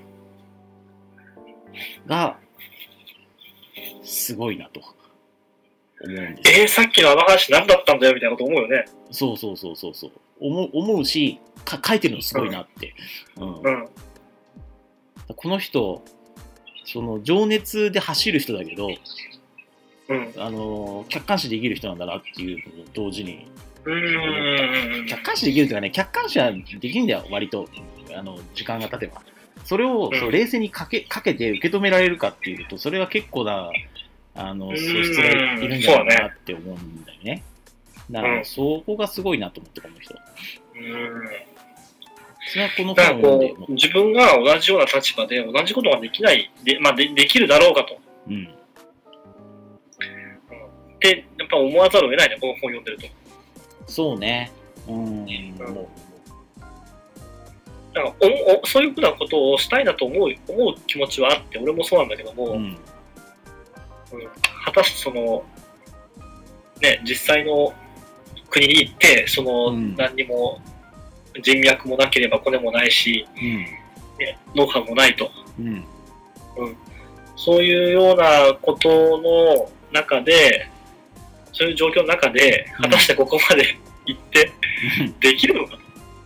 うん、まあ、できるかどうかは分かんないっていうかで、うん、その自信がないっていうのは正直なところだし、もう一つは、みんなができなくてもいいと思ってる。うんうん、あのここういうのができる人は必要だと思ってるんだけど、絶対に。だけど、ジョン・ウッドさんも言ってるけど、みんながそんなことできるわけじゃなくて、今うん。今の持ってる生活とか仕事とかっていうのを捨てるわけにはいかないって人はいっぱいいるわけで、でも、だからといって何もできないわけではないので。うん。そういう方向性で自分は考えたいし、うん。あのーそのためのエネルギーにはな、ジョン・ウッドの本もそうだけど、なってくれるのかなとは思うね。おーほうほうう。んうんあんまりその、そうだね。その山口さんと比べてとか、ジョン・ウッドさんに比べて、俺はなんなんてみたいな感じっていうよりは、うんあの、なんつったらいいの？かな。あ、こうこういう感動するし、すごい、すごいなって当然思思うんだ思うっていうのと同時にあの、じゃあ自分はどういうスタイルで貢献できるだろうかっていうふうに思う方向に頭はうんうん働うんくね。うんなるほどね。っていうことかな。今実際にその新地がやってる活動の中でさ、うんあの、何、捨て、ペペットというか、なんていうの、うんどど動物の殺処分される動物を減らそうと。うんそういう活動も多分最初って、なんでそんなことやるのみたいな感じだったんじゃないかなと思うんだよね。ああ、本当そうだよ。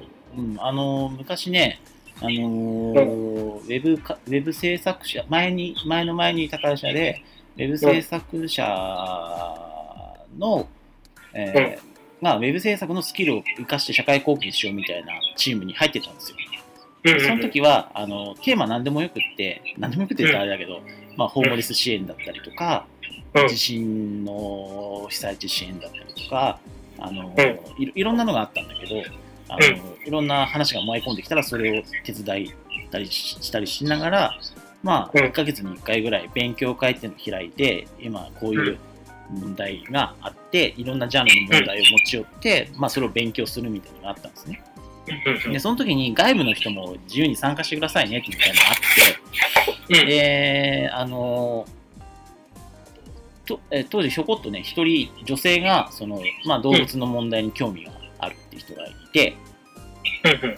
来て話してたことがあったんですよ。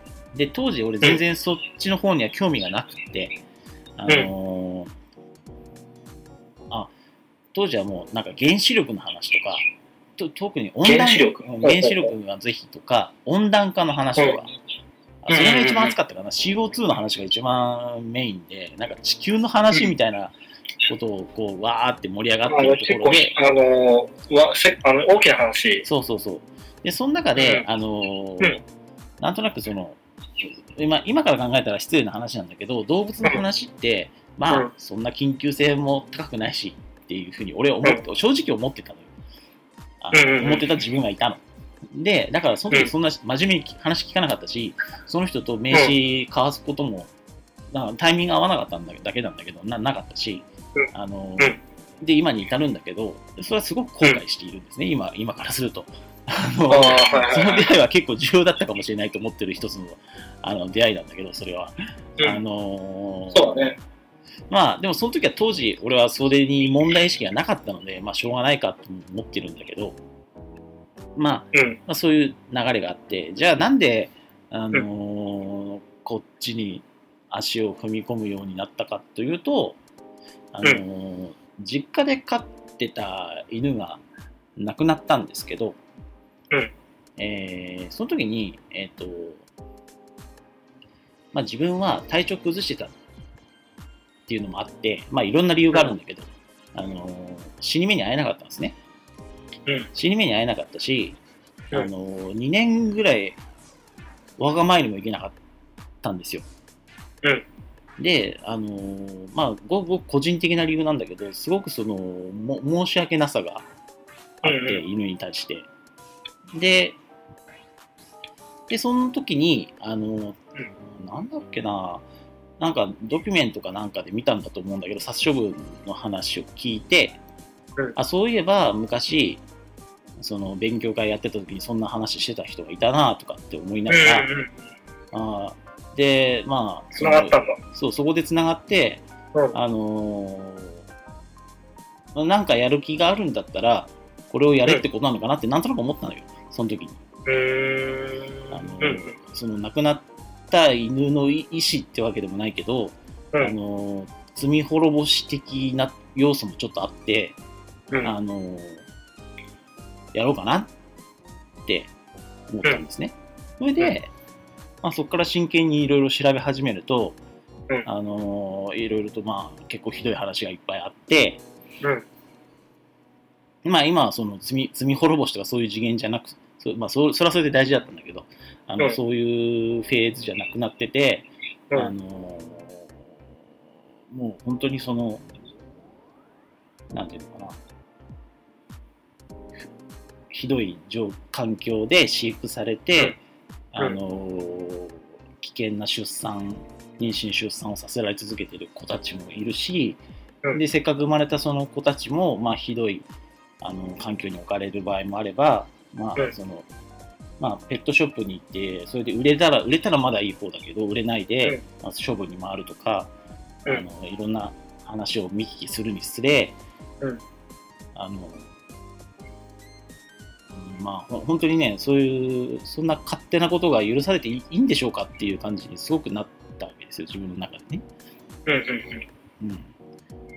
うん、でなんかしたいなって思いながら生き生きていてでとりあえず、でもな何何かっつったってそんな思いつくことそんなないから最初は、うんな今もそうだけどあの、んまずそう活動してる団体がいるからうん。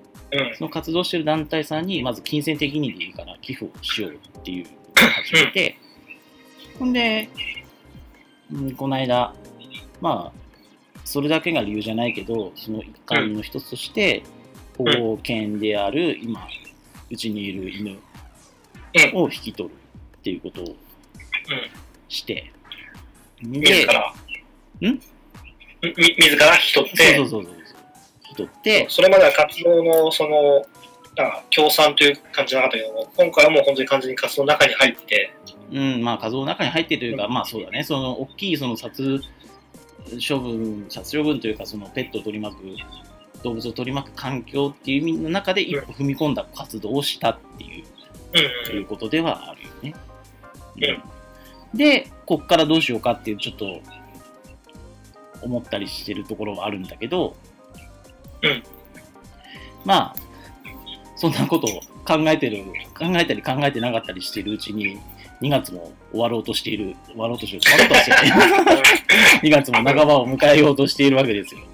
だから、そういう時に、あの、こういう本がうん必要なんだね。そのジョー・ウッドさんの本とか、この、こういう本とか読んで、ああ、なんかやんなきゃって気気にはなる。カンフル剤というか、カンフル剤っていうと言い方はよくあんま良くないけど、あのま着火剤。あ、着火剤になると。ううんん。そういうところはあるよね。うん、そうだね。まあ、元気がない時とか、まあ、元気がない時っていうか、あの、なんかこう、やる気がない時にやる気をもらうっていううん。うん。使い方でもいいかなと思うんだよね、そういう意味では。うんううん。んあの、何にも自分の中に燃えてないのに燃やすことはもちろんできないんだけども、うん。うん何かこう、内に秘めたるものがあって、でそれをこう、なんだ、あの、着火剤じゃないんだけども、こう、に手助けをするうんうん。みたいな役割なのかなと、うんこういう、この手の本はね。うん。でもちろんその、共感するところもあれば、うん。その、違うんじゃないのって思うところも、それは人間だしあるとは思うんだけど、この人はやっぱその、その裏裏切られ続けてるというか、そうだよね。すごいよねなんて言ったらいいんだろうそのうそんな表日本語あるかどうかわかんないけども、裏切られ続けてて、ん。それでもなお、こう、這い上がっていく。うん。うん。まあ、もちろんその、全部外国の話だし、全部が全部本当の話かどうかはわかんないけども、うん。それでもなおすごいなと思ううん。こだからかなと。この人でもあのしょしょっちゅうな泣くんだけどそそこも強さの秘訣なんじゃないかなと思ったりもしなくもない、うーん。そうやって感情を出してあのあんまりうちにためないっていうのも、うんあの結構こあの重要なとこなのかもななんて思いながら見てただから,、うんその効果なのかどうなのかはそその人の情熱がそうさせたのかわからないけどこの人一回うつ状態に転落してるけど克服してんだよね。それもすげえなと思って、そうだね。うんうん。まあ、メンタルはすごい強いうんね。うん。だからこう、最初のスタートは、あの、ちょっと説明の時にも言ったけども、うん発展途上国の、まあ、あのいわゆるフェアトレードって言ったりするんだけども、うん発展途上国から買ってるんで、お願いしますみたいな、うんうんその、お涙頂戴的な商売じゃなくて、ちゃんとそのビジネスとして通用するものを作ろうと思う、思ってやるところが相当すごいなと。うん、うん、すごい。うすごいし、同時に難しいんだなって思ったんです。こういいう、こういうふうに思ってやってるこの人ですら、気づいたら、そういうふうに頼ってたっていうことが結構記述されてるから。んそうそうそうそう。そあのー僕もその、近くの、う。うん。えーっとね、なんていうのかな、知的障害のある人たちが働いてる作業場とかがあってう、んそこで、えーっと、例えばクッキー焼いたりとか、うん。うん。そのなんか作ったりしてるのを割と買う方ではあるんだけども、うん。あのもちろんその分割高になるしうん。あのすっごい美味しいかっていうとそうじゃない時もあるんだけども、うんなんかそれをこう何？これが欲しいと思われて売ることまで売るところまで行くのってすごいなと思ってうん。うん。なかなかそれは思ってもなかなかそこまでいけないし、そこのあの求めるものもうん。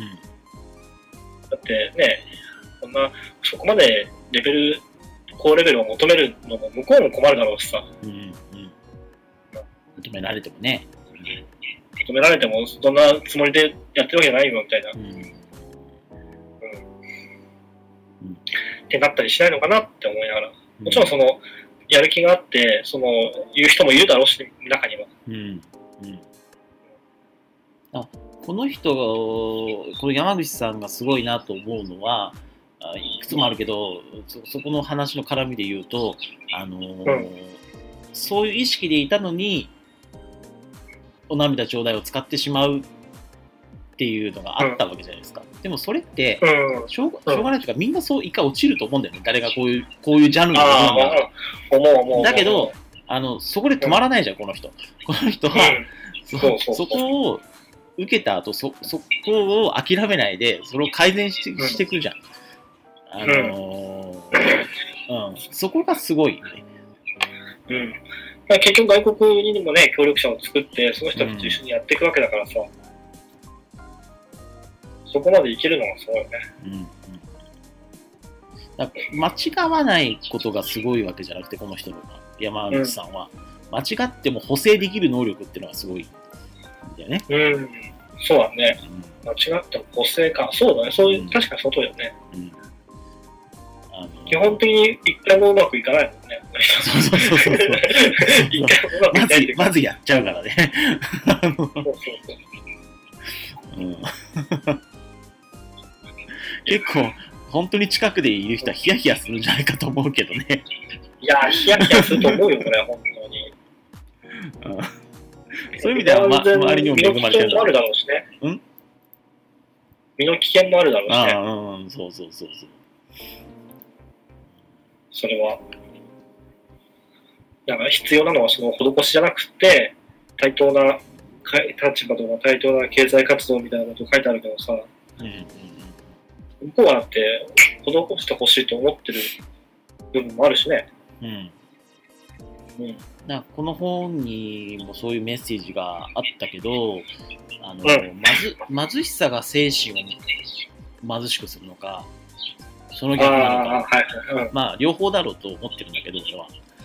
うん。うん。あのただまあ、こういうふうにちょっと引きでうん。貧しさが精神をどうのこうの、精神がどうのこうのって考えられるのは、あのたまたまうん自分が現代に、現代の日本に生まれてるから、そういうふうに考えられるのかなって思う。あの、その、あの、バングラデシュの、余裕があるからね。そうそうそう、そういうね、えバングラデシュに生まれてたら違うよねう。うん、そういうふうには考えられる余裕は絶対ないんじゃないかなと思う。うん。なんかそうだねそれは、あの、どっちが先かはうん答えはないかもしれないけども、うん。我々は経験してないからね、そういう状況を。うん。その、翌、翌日の食べるものの心配とかさ、うんあんまり経験してないじゃん。そのう、ん。うんない、ないという。うん。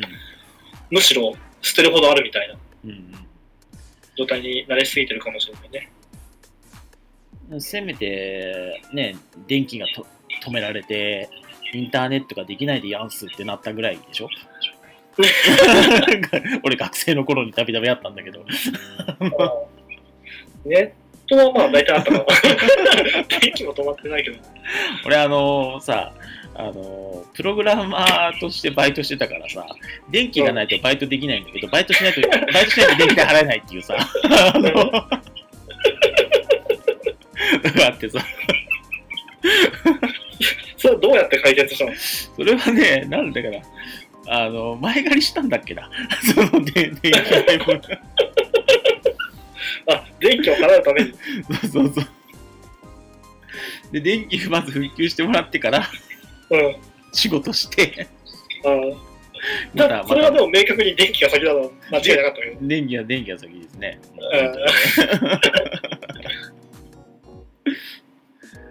あそんな、そんな経験が。まあこの本そうだないっぱいいっぱいだから突き刺さるところはああるんだけどその,、うんうんその着火剤としてのメッセージとして一番強いのはそのあの後書きのところに書いてあったあの、う君はなんでそんな幸せな環境にいるのにやりたいことをやらないんだあというこれですね。うん。はい。はあ、いそじゃないれはね、来るよね。なんかこう、日本に生きて、日本に生まれて、うん。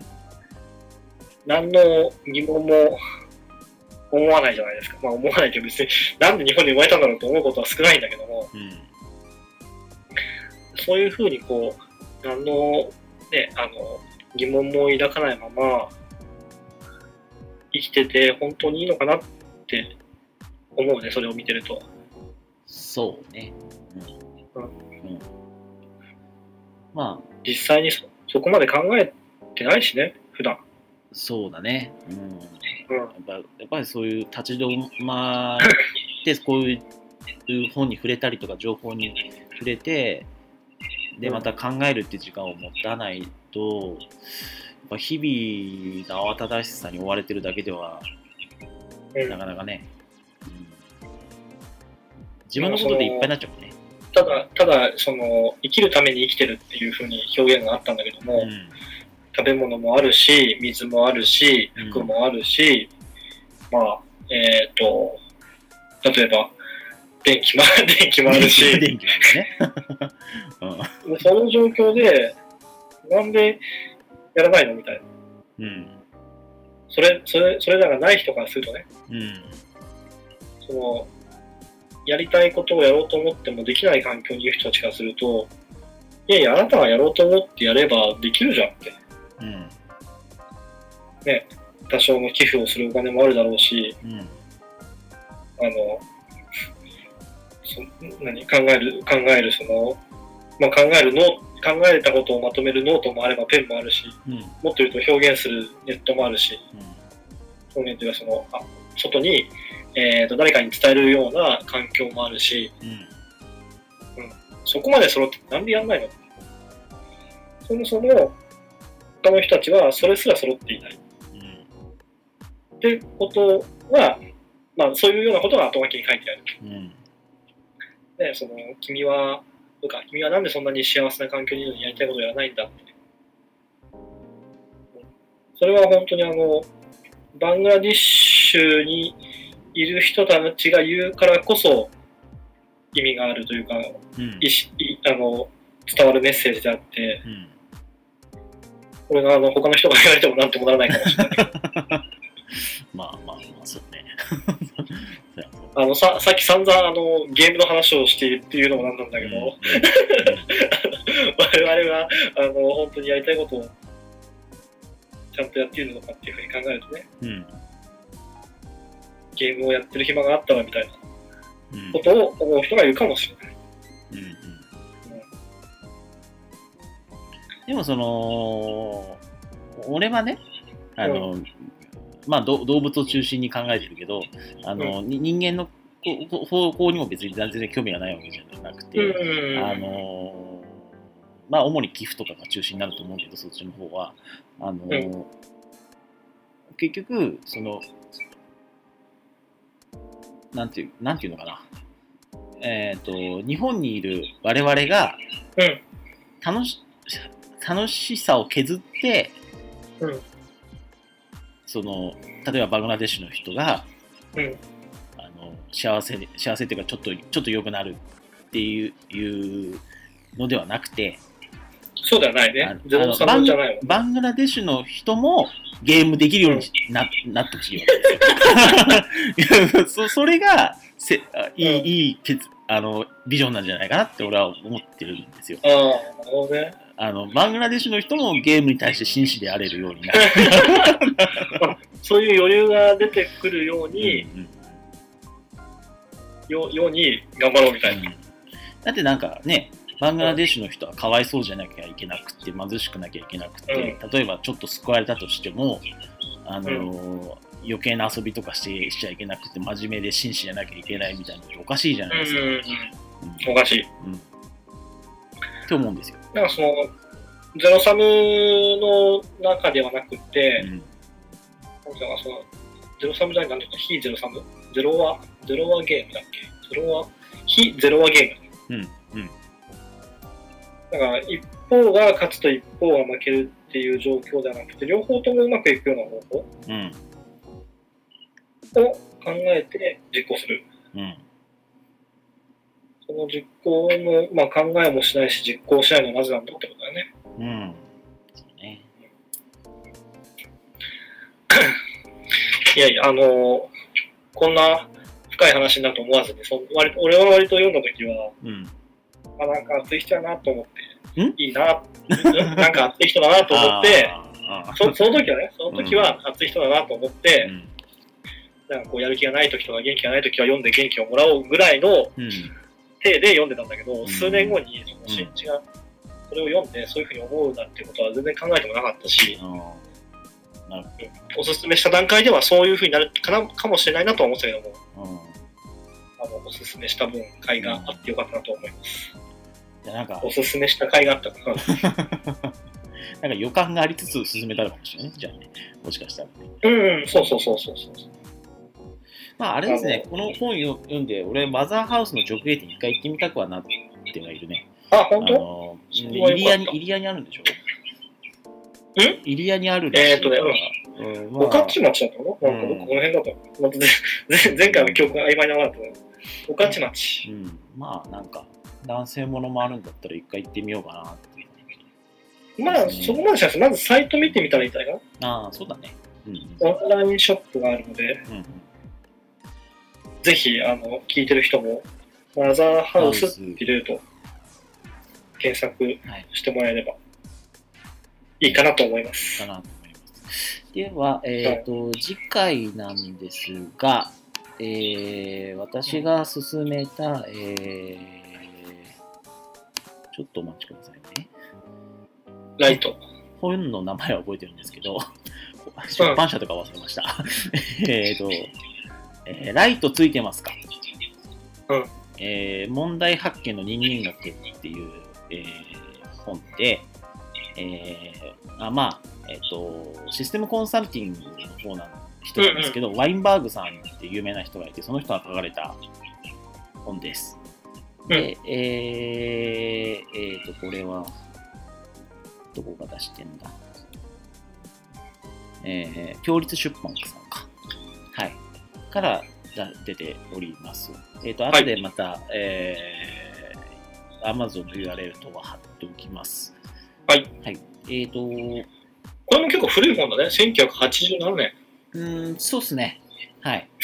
古いです。あのーで、これは、あのーまたそのシステム開発バタからの本ではあるんですが、えーまあ、一般の人が読んでも全然、あの、ももう問題ない内容の本で、あの、うん要は、あの、まあ、次回より詳しく掘り下げますけれども、テーマとしては、正しい疑問を持ってますかってことなんですね。うんうんうんうんうん。正しい問題あの問題をすぐ解こうとしちゃうんですけど、我々は。癖として。なんだけど、その問題は本当に解く問題なんですかっていうこうんうん。そうだね。とを、まあ、ちょっと、てあの提案するような本です。はいぜひぜひ、皆じゃあ次回ゆっくりと。はい、お読みくださいと。あれだね、お互いに、あの、じ自分の好きなジャンルから相手に紹介をし合うっていう。そうだね。だって、だって自分が読んでる、読んでるものっていう、まあ一応あるからね。あのあまあまあそうね。うん。それは確かに。そう、そうなるかなっていうのが。おすすめするために自分も一生懸命読まなきゃいけないっていう。そうそう、読み返さなきゃいけないから。うんでも2回目読むとやっぱ新しい発見あるね、本当に。山口さんの本もそうだし、前回の本もそうだけども、うん。なんかそんな視点で読んでなかったなっていうことがいっぱいあって、うん。いい良くなってます。結構、このコーナーは、うん。まあ、聞いてる人どうかは分かんないですけど、うん。あの私個人的に言うと非常に良くて、うん。刺激を受けるんですよね、やっぱりね。うん、あまあ、進めるのも面白いしね。面白いんだうん、あ、そうだね。進める方が結構あの考えるかな。面白いんだけど。うん。はい。進めた以上ね、あの、自分も責任を持って、あの、読まないといけないなと。うん。ってことは思う。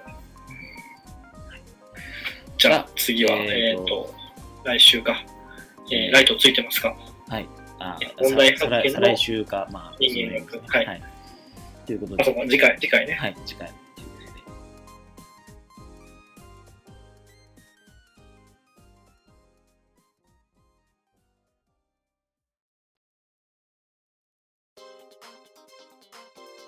エンディングです。はい、エンディングです。お、なんかすごい声が張ってるエンディング。はい、あのー、2時間近く喋りましたけども、一生懸命、毎回よく喋るよね、本当に。一生懸命声を張ってみましたよ。はい。あのー、我々、今回は、高校生からの友達なんですけど、うん高校生の時そんな話さなかったよね。僕ら。そうかな？うん、そうかな？あの、合唱部の友達なんですけど、なんですけど、どどんどん具体的に言ってないけど。あの、パートが違ったんですよね。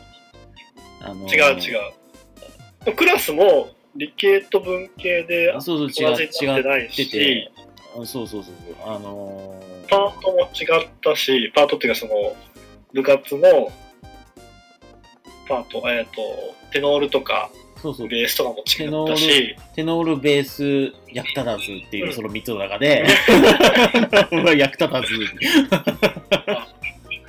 まあ確かにそんなに長くは話してなかった。まあ高校生のレベルで言うと、そんな深くも話さないからな。そうそうそう、だ大学、まあ大学も入って、大学も違ったし、大学入ってからだよね、きっとね。よくそう、そうなんだよね。よく喋るようになったのは、あの多分。ー新地に関しては社会人になってからよ頻繁に喋るようになったから、もより。ああ、そうね、そうだと思うわ。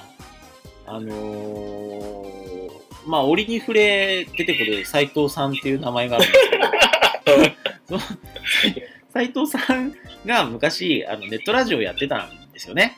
あそうそうそうそで、う。そこに僕と福田くんが誘われて、うん。で、3人でやってた時期があったんですよ。あったあった。で、千葉でね。うんサイドそう、千葉だだったんで、で、僕と福田君は東京に住んでて、千葉まで長いんですよね、うん。電車が。その電車が行く限りよく話してて、話すようにになってたってか記憶があるんだわ。ああ、そうだっけ？あれそうだっけ、うん、ななんか。まあ、社会人になってからまた増えたけど、うんうん社会人じゃなかった。えっと、ラジオやってる時は大学生。大学生か。大学生だった大学生だね。二うん十歳ぐらいかな？きっとじゃあ。20ぐらい、そうそうですね。懐かしいですね。懐かしいですよ。もう、もう今、本当に話していいのかどうかよくわかんないけども、あの、高田の馬場の前で、はいはい。あの、はい。名前を忘れてしまったんですけども、み、みわちゃんじゃなかったっいや、違う。け名前違ったっけ？な、何ちゃんだっけ？何ちゃんか忘れましたけど、うん。ゲストが来たんですよね、聞いてる人が。そうそうそうそうそうそう。あよく考えたらすごい話したよね、今あの子勇気あるよね。今から考えると。うん。うん泉？泉ちゃん？泉ちゃんだっけ？じゃないかな。まあちょっと自信ないですけど、まあ、あのーこ高校生だっけ当時？多分、女子高生が、JK が、あの 我々その、むさ苦しいあの男子大学生がやってるラジオにわざわざね、そう。ゲストで来てくれて、なんか、話したんですよ。データが残ってない、データがっていうか記憶が残ってないので、まあ録が探すしかないよね。まあだから、あれですよ、よく、よく話すようになりましたよね。ああ、そういうことね。まあ、あの、うんいっぱい喋ることがうん。あったんだね、きっとね。ああ。当時は、あの、うんと当時から、あの、なんていうの大人になってから急にその、似てる感じになってきたわけじゃなくて、うん。もともと、そのあんまりはあの喋らなかったけども、もともと似てた。うん。うん。家族構成とかね、そうね。妹が2人いるとか。そうそうそううんそう。なんかこのう、は話せば話すほど、お互いの、あの、ダメなところが、あ ダメ人間なところが、ああ、この人いいいいなって感じになってたなと思うんだけど。あ、なんかなその、い意外とこの新地君は、あの、ちょっとパッと見、ちゃんとしてそうじゃないですか。パッと見ね。なんで、その、話せば話すほど、あ、思ったほどではないなという。あああ、ハリコの虎だな、みたいな。そうそうそうそうそう。あれ？そういう、こう、何？うん。ばったり感がいい。うん。ばったり感がいいのかなと。まあ、福田君はどうかわかんないですけど、私の方は本当にね、粗骨者ですからね、あの、オープニングの、あの、まぼ、あの、偽りのアビコ記憶もそうですけど、まあ、それは相当、あの、まずかったね。そういうのはありますからねアビコ天天皇、天皇大事件。天、天、天、天皇大、天皇大。はい。というわけで、えっ、はいと、次回のテーマは、はい。急に、急に真面目に。はい次回のテーマトークは、はい。はい。えー、ジャンプのはい。ジャンプコミックスで、はい。えー、荒木博彦大先生のはい。作品であります、はいえージョジョの奇妙な冒険おの中の、はい。えー第3部、ああ、絞りましたね。えースターダスト・クルセイダーズ。クルセイダーズ。今回 RPG でかなりあのザクッとしたまあ幅でやっちゃったらえらいなんか収集がつかなくなっちゃったんで。いや、あの、どんどん絞りすぎたっていう話になるかもしれないんだけど、あ第3部ですね、いわゆる。ーまあ、はいちょっと今来次回はだからちょっと絞りすぎ気味でやってみて、あのうんまたこう微調整していくみたいな。うんうんうんえーまあ、あの、本当ね、ジョジョの奇妙な冒険っていう漫画は、こう、決闘という、その決闘とかね、その、ジョースターの決闘の話ですよね。そうそうそうそう、うん。もううん。あいや、えっ、と、そっちじゃなくて、あの、血、血の、うん。あのおじいちゃんからはい父に、父から息子に、息子から孫にみたいな、その、決闘がある話なので、本当は一部から話をしていかなきゃいけないのかもしれないんだけど、うんまあ、そんなことはいいじゃんっていう。うんうんまあ、3部からでいいやと。うん、大丈夫大丈夫ね。ねばならないっていう人はいないから大丈夫だよ。誰に対する脅迫観念なのかわかんないけど。大丈夫で、あのもしかしたらね、読んでない人もいるかもしれないんで、はい。あの先に言っておきますけども、はいもう、でも、掲載してから何年経ってんだ？わかんないよ。2000もうもう20年以上経ってると思うんで20ネタバレはあります。そうです、ネタ。そんな力強い。だって俺は中学生の時とかにやってたやつだから、そうだね。そう、20, 20年以上前20年以上ですね。だからもう今更ね、秘密にしながら話すのもどうかって話だしね。そうそうそうそうなので、えー読んでない人は聞いてはいけませんと。そっちか。読んでから聞くようにではなくて、聞いてはいけません。はい。聞いてはいけません。あの、バンバンネタバレしていくんで。うん。あの多分、ちびっこはお父さんお母さんに聞いて、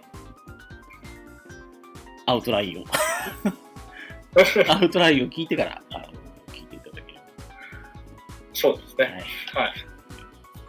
というわけで、第2回、いや、あと第7回、第7回、第第7回、それは。それは急です。あの、まさにさいあの最後の感じ、それは急です感じだったですね。今のジョジョのくだり、よかったですね。はい、えー、第7回でございました。皆さん、あの、ご視聴ありがとうございます。えっ、と、はい、ありがとうございました。えー感想等随時募集しておりますので、えーはいまあ、例によってメールいただくか、私か福田くんの、えー、Twitter、Facebook のアカウントで直接そうですね。言っていただくか。台湾の、台湾の美味しいお店あが、もしご存知ーであれば、そうですね。あの、ねじゃあ、それそれをぜひぜひ、と思って、あの、おります。よろしくお願いします。はい、よろしくお願いします。じゃあ、ありがとうございました。